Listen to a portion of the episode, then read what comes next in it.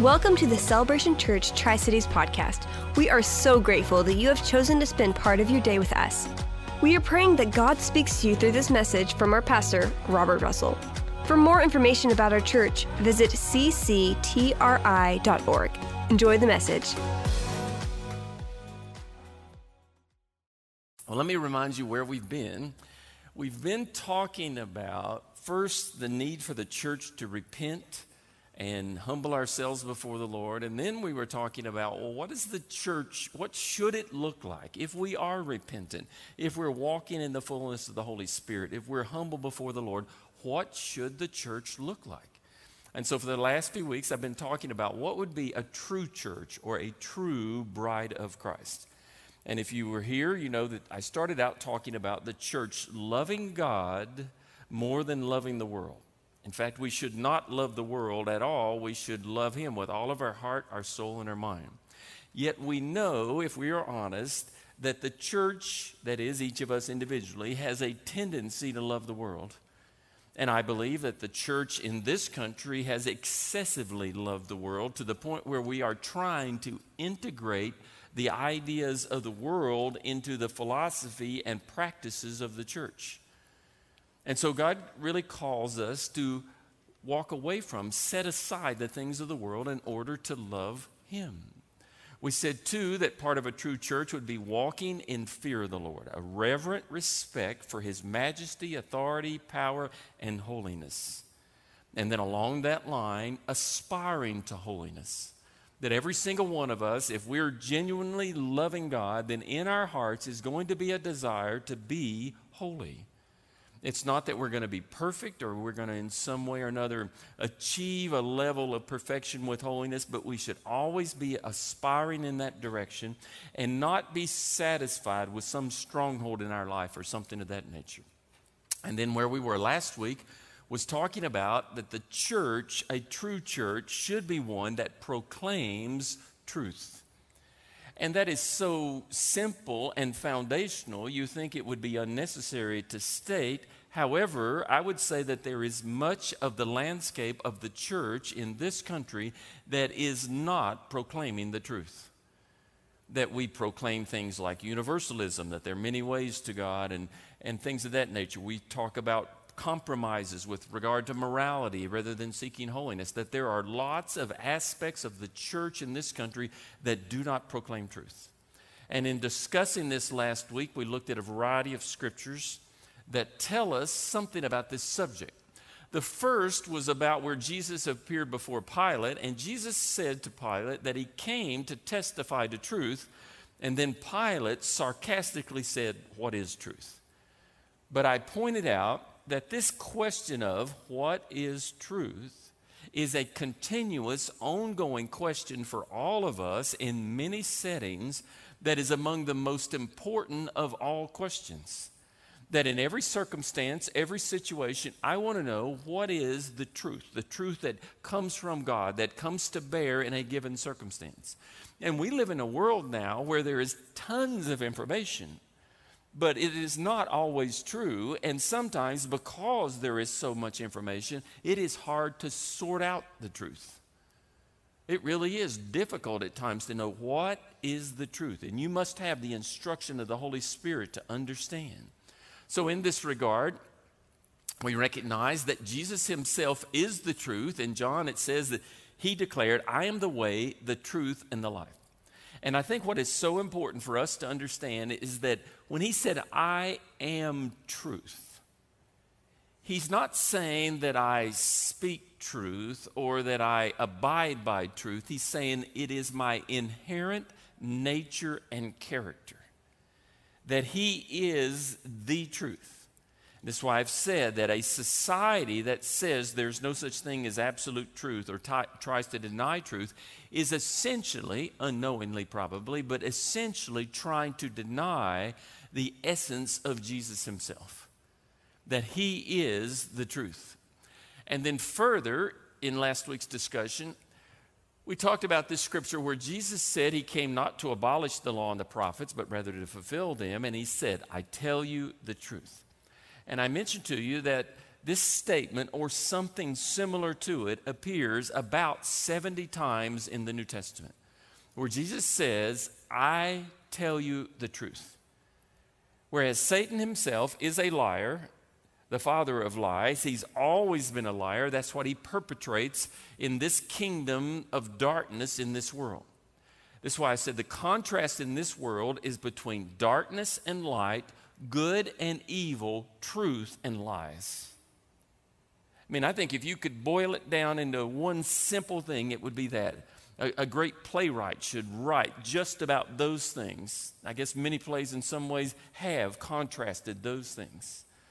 That it boils down to good and evil, darkness and light, truth and lies, truth and lies. And you see, in your life, there are many times, in many circumstances, where you have believed a lie about yourself or about somebody else or about God Himself, how He works.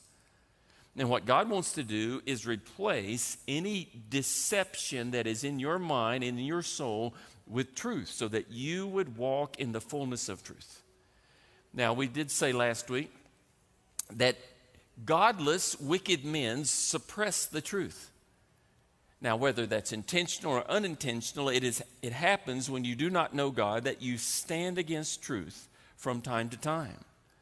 And yet, the truth about God is clearly evident. The scripture in Romans says that what may be known about God is plain, that his invisible qualities, his divine nature, his eternal power, that they have been clearly seen and understood from what has been made, so that men are without excuse. That you can say there is no God and you can live your own life. Generally, you choose to do so because you prefer a life of immorality. But you you are not in a place where you can say, I never knew there was a God, that there's no evidence whatsoever. That's why I've said that atheism is an undefensible or indefensible position. Because to say that I know there is no God is to say I have all understanding of all information everywhere in the universe and I know there is no God. But on the contrary, to be one who has faith says, I just have enough evidence in my heart to say Yes, I believe. And the evidence is all around us. When you walk outside and you see the beauty of the creation of God, or for, for that matter, you don't even have to walk outside. You just look at one other human being who is a reflection of the image of God, the glory of God, and the, the majesty, the mystery of human life. You know there has to be a creator. Yet this world suppresses truth, and it is trying desperately you see, I would assume that Satan is desperate, knowing that the last days undoubtedly are coming, and he is desperate to suppress truth. Yet we have the advantage of knowing the Holy Spirit. The Spirit of God dwells within us. He is the Spirit of truth. He will lead you into all truth, guide you into all truth. He makes known to us the truth of God. So, in every situation, every circumstance, no matter what's going on, I can trust that He will lead me to truth. So, I get into a situation where I'm confused, I'm uncertain, I don't know what to do. I wait until the Lord instructs and teaches and know what and try to know what his truth is. Even in recent days, there have been things that I've found very confusing about what's going on in the world around us. And I've been waiting and asking the Lord to show me. And, and always, He gives insight and understanding about what truly is before us. So you see, a true church loves God, walks in fear of Him, aspires to holiness, and stands for the truth. And so the next place I want to go is that a true church is one that has genuine love for others. Now, if we were to assess each person in this room and say, How well are you doing in terms of loving other people? I'm sure there's some in here that we would say they are extraordinary. They are very good. There are a lot of us who are probably mediocre. And then there's some, we wouldn't call them out, who probably are struggling in this area. If we look at the world's population, there are a lot of people who might think they're good at loving others, but just look at the world. There are a lot of people who are terrible at loving those around. And yet, the scripture indicates that there are two great commandments. The first, of course, is to love the Lord your God with all your heart, your soul, and your mind, which we explored there a few weeks ago in starting this. And then the second is like it it is to love your neighbor as yourself. And the scripture says all of the law and the prophets hang on these two commandments. In other words, everything about the old that is described in the Old Testament about how to live has to do with either loving God or loving people or both simultaneously. Everything about the moral law is about loving God and loving people. When the scripture says in the commandments, don't steal, that's what? Love your neighbor. When it says don't covet or don't lie, it's love your neighbor. So everything about the law and the prophets hangs on these commands. This is why Jesus said he came not to deny the law, but to fulfill it, because he is the fulfillment of love. But now I want to explore this scripture in a little different avenue because I'm sure some of you, maybe many of you, have heard a teaching that says this commandment, love your neighbor as yourself, is implicitly saying that you are to love yourself. And I want to challenge that a little bit. At least challenge how we think about it. Because, first of all, Jesus could have said there are three commandments love God, love your neighbor, and love yourself. He didn't say that. He said two love God and love your neighbor. He said, as yourself, not inferring that you need to do a better job of loving yourself, but rather resting on the assumption that what? You already do. And I want to challenge this a little bit because the love that we have for ourselves is a fallen love.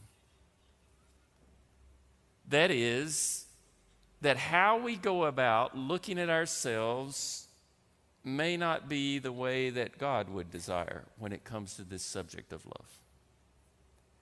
Now, what I mean by that is that you and I are born wretchedly self centered.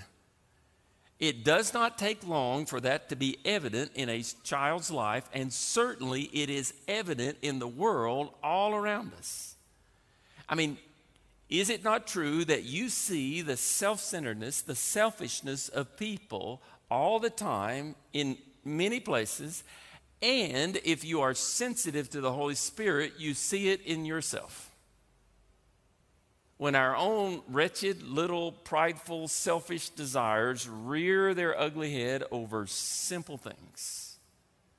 It's like I was in Knoxville about a week ago, and uh, I was in a busy area down there on the west side where there's a lot of malls and things like that. And I was in a two lane road, well, there are four lanes, two going this way, two coming the other. And we were at a stoplight, and I was the front car in one lane, another car right beside me. And there was this car coming towards us that tried to cut and turn in front of us after the light had turned. Okay? So our light is green. I start to go. The person beside me starts to go. This person tries to cut in front of us and go. And the person beside me just kept going. They didn't do anything unusual. And that person was forced to stop. Now, let me tell you, unequivocally, that person was in the wrong. Okay? But, and they did not respond with loving kindness as we were driving across very slowly, passing the red light, and this person stuck there now in the middle starts to use sign language and apparently is undertrained in proper sign language. Meanwhile, that person attempting to use sign language with one hand is on the cell phone in the other. So, simultaneously violating the state law recklessly using sign language, stuck in the middle of the road, unable to turn. And fortunately, the car beside me was slightly ahead of me, so they deflected it, and I didn't take the full brunt of the blow of this person. But it was like, what were you thinking? If you would get off the phone and drive your car according to the red light, there'd be no problem. But instead, this person did what? def- deflected all of the blame upon this poor soul driving next to me. I only got 18% of it. But you see, why did that person act that way? Because they are wretchedly selfish. Now I looked closely to see if it was anybody from Celebration Church. I didn't recognize the out of towner. You know, we used to have vans here that had Celebration Church logo on the side of them. We had a small incident one time a few years ago where a teenager did something while in one of the vans. It was probably not wise. We bought additional vans. I said, let's just leave the logo off. yeah, let's just let's don't bother with that. But now you look, I believe that human beings naturally love themselves, but with a fallen love. Now, you might think, well, I don't love this about me. Like, I'd like to be taller. I'd like to have green eyes instead of brown eyes. I'd like to have different, you'd, you'd like to have different attributes. Do you realize that that statement is a prideful, self loving statement? That is essentially saying, if I was God, I would have done things differently that I could do it better. And your desire to be different is really because you think those characteristics would give you better influence and effect in the world. That I would be more successful, powerful, whatever it is, I'd be more admired, loved if I was like this. And so, at the root of all that thinking is I. And it's really a prideful, fallen self love that is saying, I want to be different. Now, you might say, well, what about the person who takes their own life? I mean, they don't love themselves. Now, I will say that that's a very complex situation because I believe the demonic works to try to implant thoughts of death and suicide in somebody's mind, and a person is terribly oppressed and so forth. But then you must recognize that suicide itself is a very selfish choice. Because all of the people around them are very, very adversely affected. I have a very good friend whose father committed suicide when my friend was a high school student, and it, it was a devastating blow to him. And he's had to walk through that in this life. And I, but now I recognize that's a very complex thing. But I would challenge you that in this statement to say that Jesus was teaching you should love yourself is to interject something into that scripture that is not clearly there. In fact, there is a lot about yourself that I hope you don't love. I mean, uh, there are a lot of things that have come through my mind and in my thoughts that were certainly not God honoring. And there's some things that I absolutely despise about myself. Oh, what a wretched man I am, Paul said. And so, if I'm all about self love. You see, the, the, reason I have trouble with this teaching is I think it gives a license to people in our society to indulge their sin nature. And I'm just living this way, I'm indulging in immorality, whatever it is, but to love myself. God wants me to love myself. Christ died that you could be a new creation not to love the old, fallen, sinful you, but to be a new creation in Him.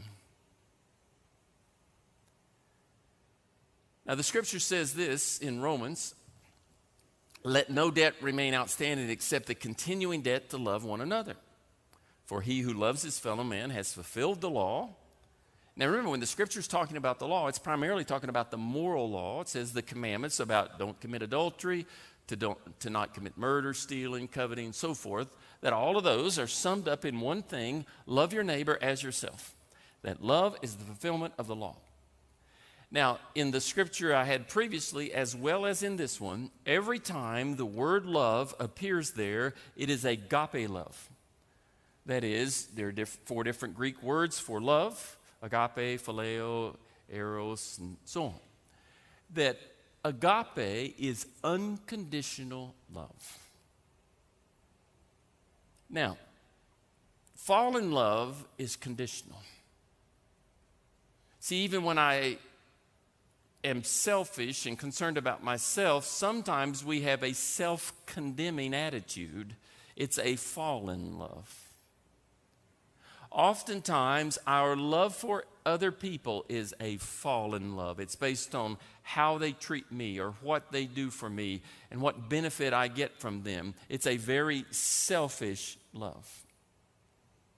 Quite frankly, some of the problems in marriages boil down to a very selfish attitude about love rather than a godly, unconditional attitude about love.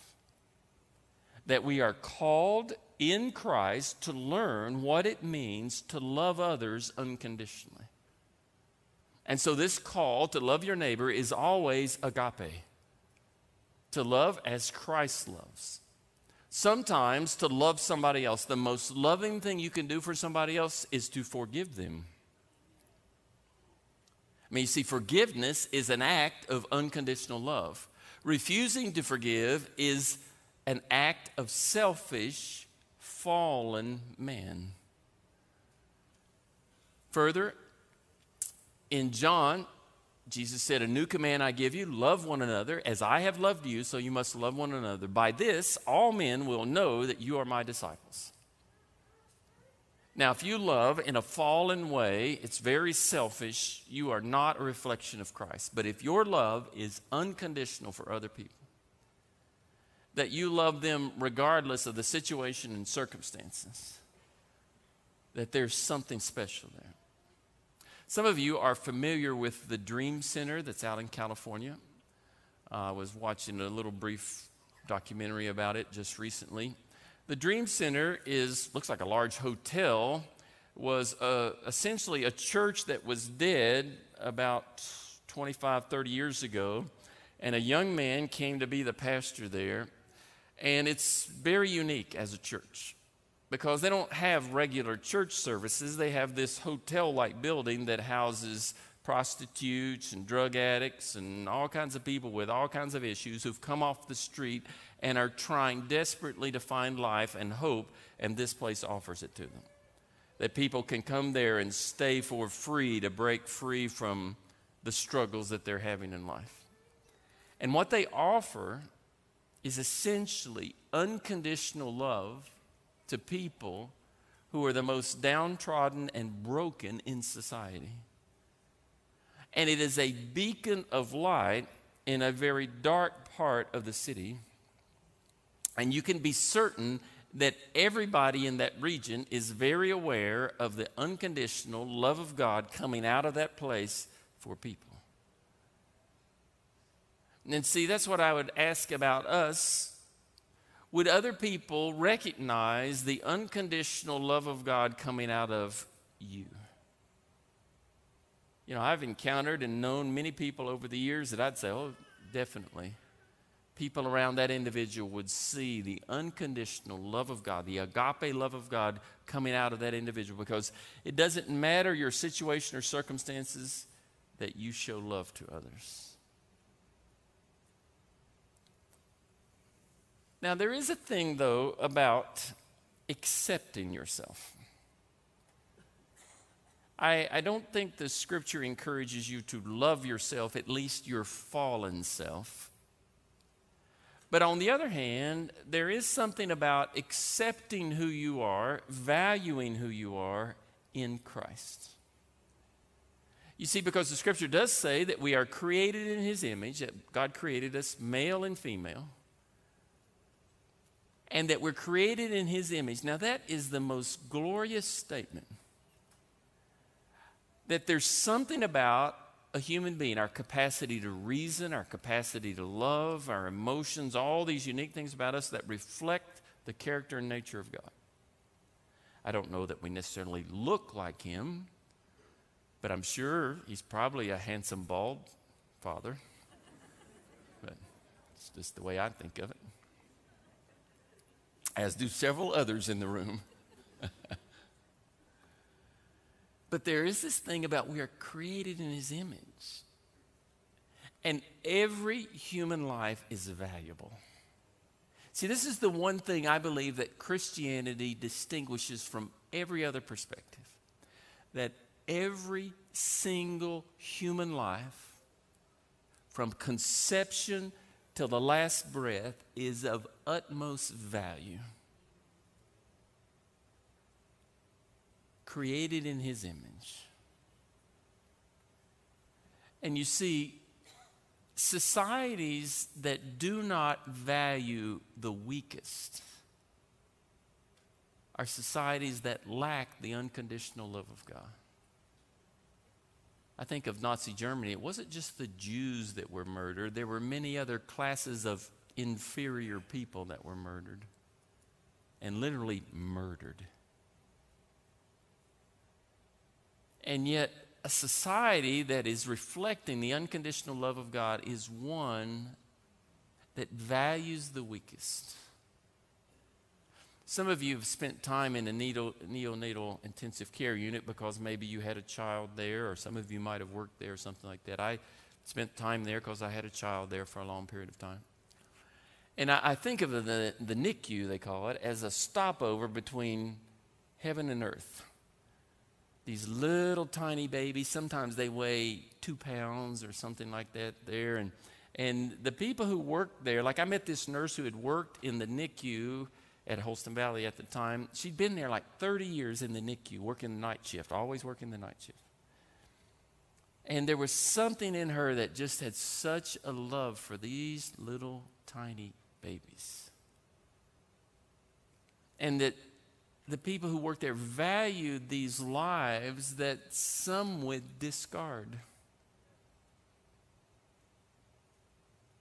Do you realize that in some cultures, if a child is born with a deformity, that they're discarded and left to die? A lot of the children who are in orphanages around the world were children who were just discarded and somebody took and brought them in to care for them. And you see, the love of God cares for the weakest, the most vulnerable in every situation. Like, like the, the old person whose mind has passed and they're physically weak, the love of God cares for that person perfectly. And see, God wants you to value yourself without having a selfish, fallen love of yourself. The scripture does say that He created us, our inmost being. He knit us together in our mother's womb, that we are fearfully and wonderfully made. And you see, we, we should not put human beings in a hierarchy, but society does it all the time. In other words, we value those who are, who are good looking or athletic or intelligent and successful. And we create a hierarchy. Do you realize that is absolutely a false hierarchy? That from God's perspective, every single one is fearfully and wonderfully made. And sometimes it's the weaknesses or what we perceive as weaknesses that are the places where God's strength is the most powerful and effective. Not in our human strength, but in His. And see, one of the reasons we do around here spiritual gifts testing and personality testing is we want to encourage you to understand who you are, how God has created you. Not that you're better than somebody else, that we are all gifted, but that God wants to use the gifts that He's given you to His glory. That you should value that you are the temple of the Holy Spirit, made in the image of God, that you are gifted and talented for His purposes but not to build your pride. You see, if you were to love yourself as God would love you, it would be a perfect, unconditional, selfless love. See, fallen love is selfish. God's love is perfect, it's unconditional, and it is selfless. For God so loved the world that he gave his only begotten Son. In other words, that he came to die out of perfect love because he is perfectly selfless. Quite frankly, I do not understand how God tolerates the evil and wickedness of this world. And as it's increasing, the magnitude is just increasing all the time. I do not understand how He tolerates it. And at some point, He's going to say, enough. But I don't understand how He tolerates it other than His love is so great for humanity, and his desire is so great for each one to be saved that none would perish, that his mercy extends, his grace extends, and his justice and wrath is deferred because of his great love. But see, he loves each individually. You are fearfully and wonderfully made. Now, if you, if you have a bunch of self condemning thoughts and self condemning attitudes about yourself, you are not looking at yourself with the love of God. You might be trying to love yourself in a fallen love and beating yourself up rather than accepting who you are in Him and learning to love unconditionally. Do you realize as you extend unconditional love to others, comes back to you? When you step across barriers that others are afraid to step across and you extend love to somebody else, it will come back to you you do reap what you sow. Now, you see, the reason that I think that that can be misleading to say that you are to love yourself is because there's a lot in yourself that you need to deny. And the scripture is quite clear about this. There's no interjecting something into this. The scripture is quite clear. He said, My command is that you love each other as I have loved you. Greater love has no one than this, than to lay down his life for his friends that to love somebody else is to give up my selfish attitude, my human perspective, how I want things to be, to value others ahead of myself, to be willing to sacrifice myself for other people. Do you realize that the way that God has designed human life, that we may be born perfectly self centered, but He has orchestrated the circumstances of life to make you less and less self centered as you go through this world. I mean, everything from relationships to the aging process, all of it is about breaking your selfishness. That you learn to love other people more perfectly. And every single one of us has opportunities all of the time to choose to be selfish or selfless. I mean, is it not true every day, essentially, those opportunities come your way?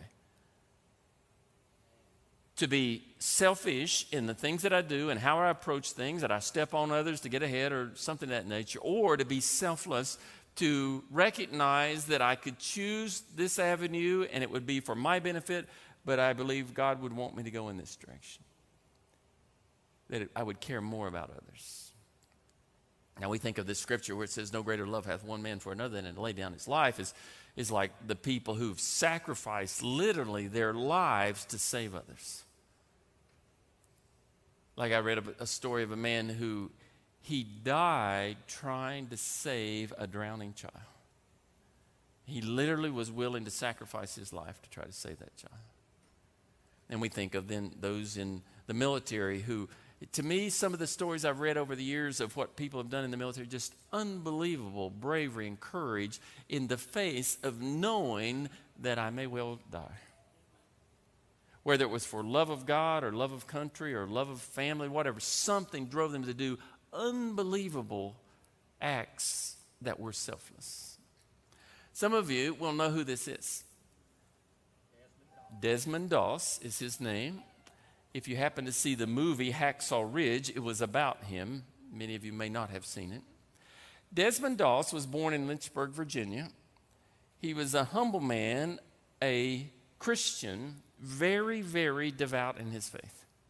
And when World War II broke out, he, I don't remember whether he was drafted or enlisted, I don't know, but anyway, he got in he, he joined the military, but he was a conscientious objector. And that is, he refused to carry a weapon, and he said, I could not shoot another human being because of my beliefs. And so he was in the military, but he was a conscientious objector. You know, many people use the conscientious objection standard to keep out of the military, but he was in. And um, he was ridiculed and ostracized by those in his training unit because of his beliefs. People made fun of him, so forth so on. Nobody wanted to be around him. Uh, one officer had him put before a tribunal, tried to get him kicked out of the military, but he wasn't kicked out that he had to be assigned to some type of role that was commensurate with his beliefs. He ended up being a medic, but he would not carry a weapon. I think most medics carried a pistol at that time, but he wouldn't carry any weapon. He was a medic. He was assigned to some unit. He ended up in the in the fighting in the islands, fighting the Japanese. And I don't remember exactly which island it was where this event happened. That's referred to as Hacksaw Ridge. It was literally a ridge that his unit was told to uh, take, it was like scaling a cliff and then going up and over the, the top to attack the Japanese. And so people in his unit didn't really like him, didn't want him, but in one of the first battles, he showed his courage as a medic, rescuing wounded soldiers. And then the story that became well known, and the reason for this picture this picture is President Harry Truman bestowing upon him the Congressional Medal of Honor after the war. And the reason he was awarded the Congressional Medal of Honor was that in this battle, where American soldiers went up and over the ridge and were in this wicked battle, that eventually they were driven off of the ridge and many, many soldiers were left there wounded. And everybody evacuated except for Desmond. He was the last soldier staying on the t- mountaintop, and he was rescuing one soldier at a time who was wounded. And he was literally bringing them back to the edge of the cliff and lowering them down by rope one at a time. And the minimal estimates were that he rescued at least 50 wounded soldiers, and others estimate it was 100. And I've read some of the, the there's an official government statement that led to the awarding of the Congressional Medal of Honor. And I read some of that, and it was amazing that he was wounded twice, he was constantly under fire, and he kept going back. And this is the cool part. He said afterward that he kept praying, Lord, give me one more. He had such a love for the Lord and such a love for his comrades that he kept praying, Lord, give me one more. And he kept going back. He would get one at a time, lower them down, and save that many lives. And he was awarded the Congressional Medal of Honor for his valor and courage. And you see, in his case, he was a very selfless man. In fact, I've seen some very old recorded interviews of him. He's very humble. Just, just a very quiet, spirited man. Do you know what? Interestingly, though, he earned the respect of those who'd made fun of him. When they later had to go into another battle, they refused to go without Desmond. That they were willing to go, potentially die, if they knew they had the chance that Desmond would rescue them. And see, he demonstrated what the scripture says about denying yourself, not loving. There was nothing he did, it was about loving himself. It was about loving his God and loving the people that God had assigned to him. And he denied himself to do it. See, the scripture says, Do nothing out of selfish ambition or vain conceit, but in humility consider others better than yourself. Each of you should not only look out for his own interest, but for the interest of others. That loving others is really often, very often, about denying myself in order that I might care for others. And do you think of all the different ways that comes to pass in your life? I mean, when a when a person gets up and goes to work to provide for your family and you don't want to go, you don't feel like it, and you go anyway. I remember I've met some people over the years, like when I was teaching at college and so forth, that uh, where there were like dads who were working two or three jobs to pay for their kids to go through school. sacrificing themselves to care for their family. Or I think of, of young moms, like, you know, to me, the fact that you carry a child for all those months, then give birth and go through all the, difficulty that, and then your reward is what? Every three hours or so, you got to feed that child. No sleep.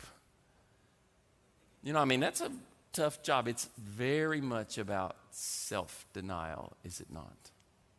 In fact, par- isn't parenting about self denial? There's a whole lot about parenting that is denying myself to care for this human being. And there, there's a, just a lot in this life. The design of this life is about breaking your selfishness to love people unconditionally. Lastly, in Matthew, Jesus said, If anyone would come after me, he must deny himself and take up his cross. For whoever wants to save his life will lose it, but whoever loses his life for me will find it.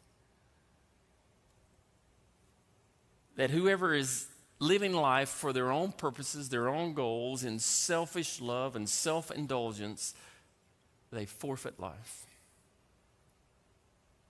But whoever surrenders to Christ and lives in Him and allows Him to live through them and is doing so with a selfless, unconditional love, you will find life. You know, I mentioned that I became a Christian later in life, and there are a lot of things about that that are bad. But the only thing that I find beneficial is that I have a very clear contrast between living a life without Christ versus living with Him. I know what it is to be a selfish, ruthless person who cared far more about myself. And I know how much difference there is in Christ. Not that I'm perfect, but I know there is a huge difference between what I was and what I am. That He is breaking me, taking out the old self continually. I'm dying each day, uh, learning to die in Him to arise in Him. That His life would be imparted in a greater way and, and work through us, that He would be reflected in my daily life. And largely, that is about denying yourself and loving others genuinely. Well, let's pray. Lord, I pray that all of us would value and accept ourselves in you, the gifts and talents that you've given us. Realize that you have plans and purposes for each of us individually, plans that are good to bless us, to prosper us, to use us to your glory. And Lord, for those places where we are selfish, fallen in our attitude towards love, that you would replace that with your Holy Spirit. That we would be people who learn to love unconditionally with a selfless love that comes from you. I pray this in the name of Jesus. Amen. We hope that you enjoyed this podcast and that it blessed you in some way. Don't forget to visit our website at cctri.org and make sure that you send us your prayer requests at office at cctri.org. We pray that the God of hope fill you with all joy and peace as you trust in Him.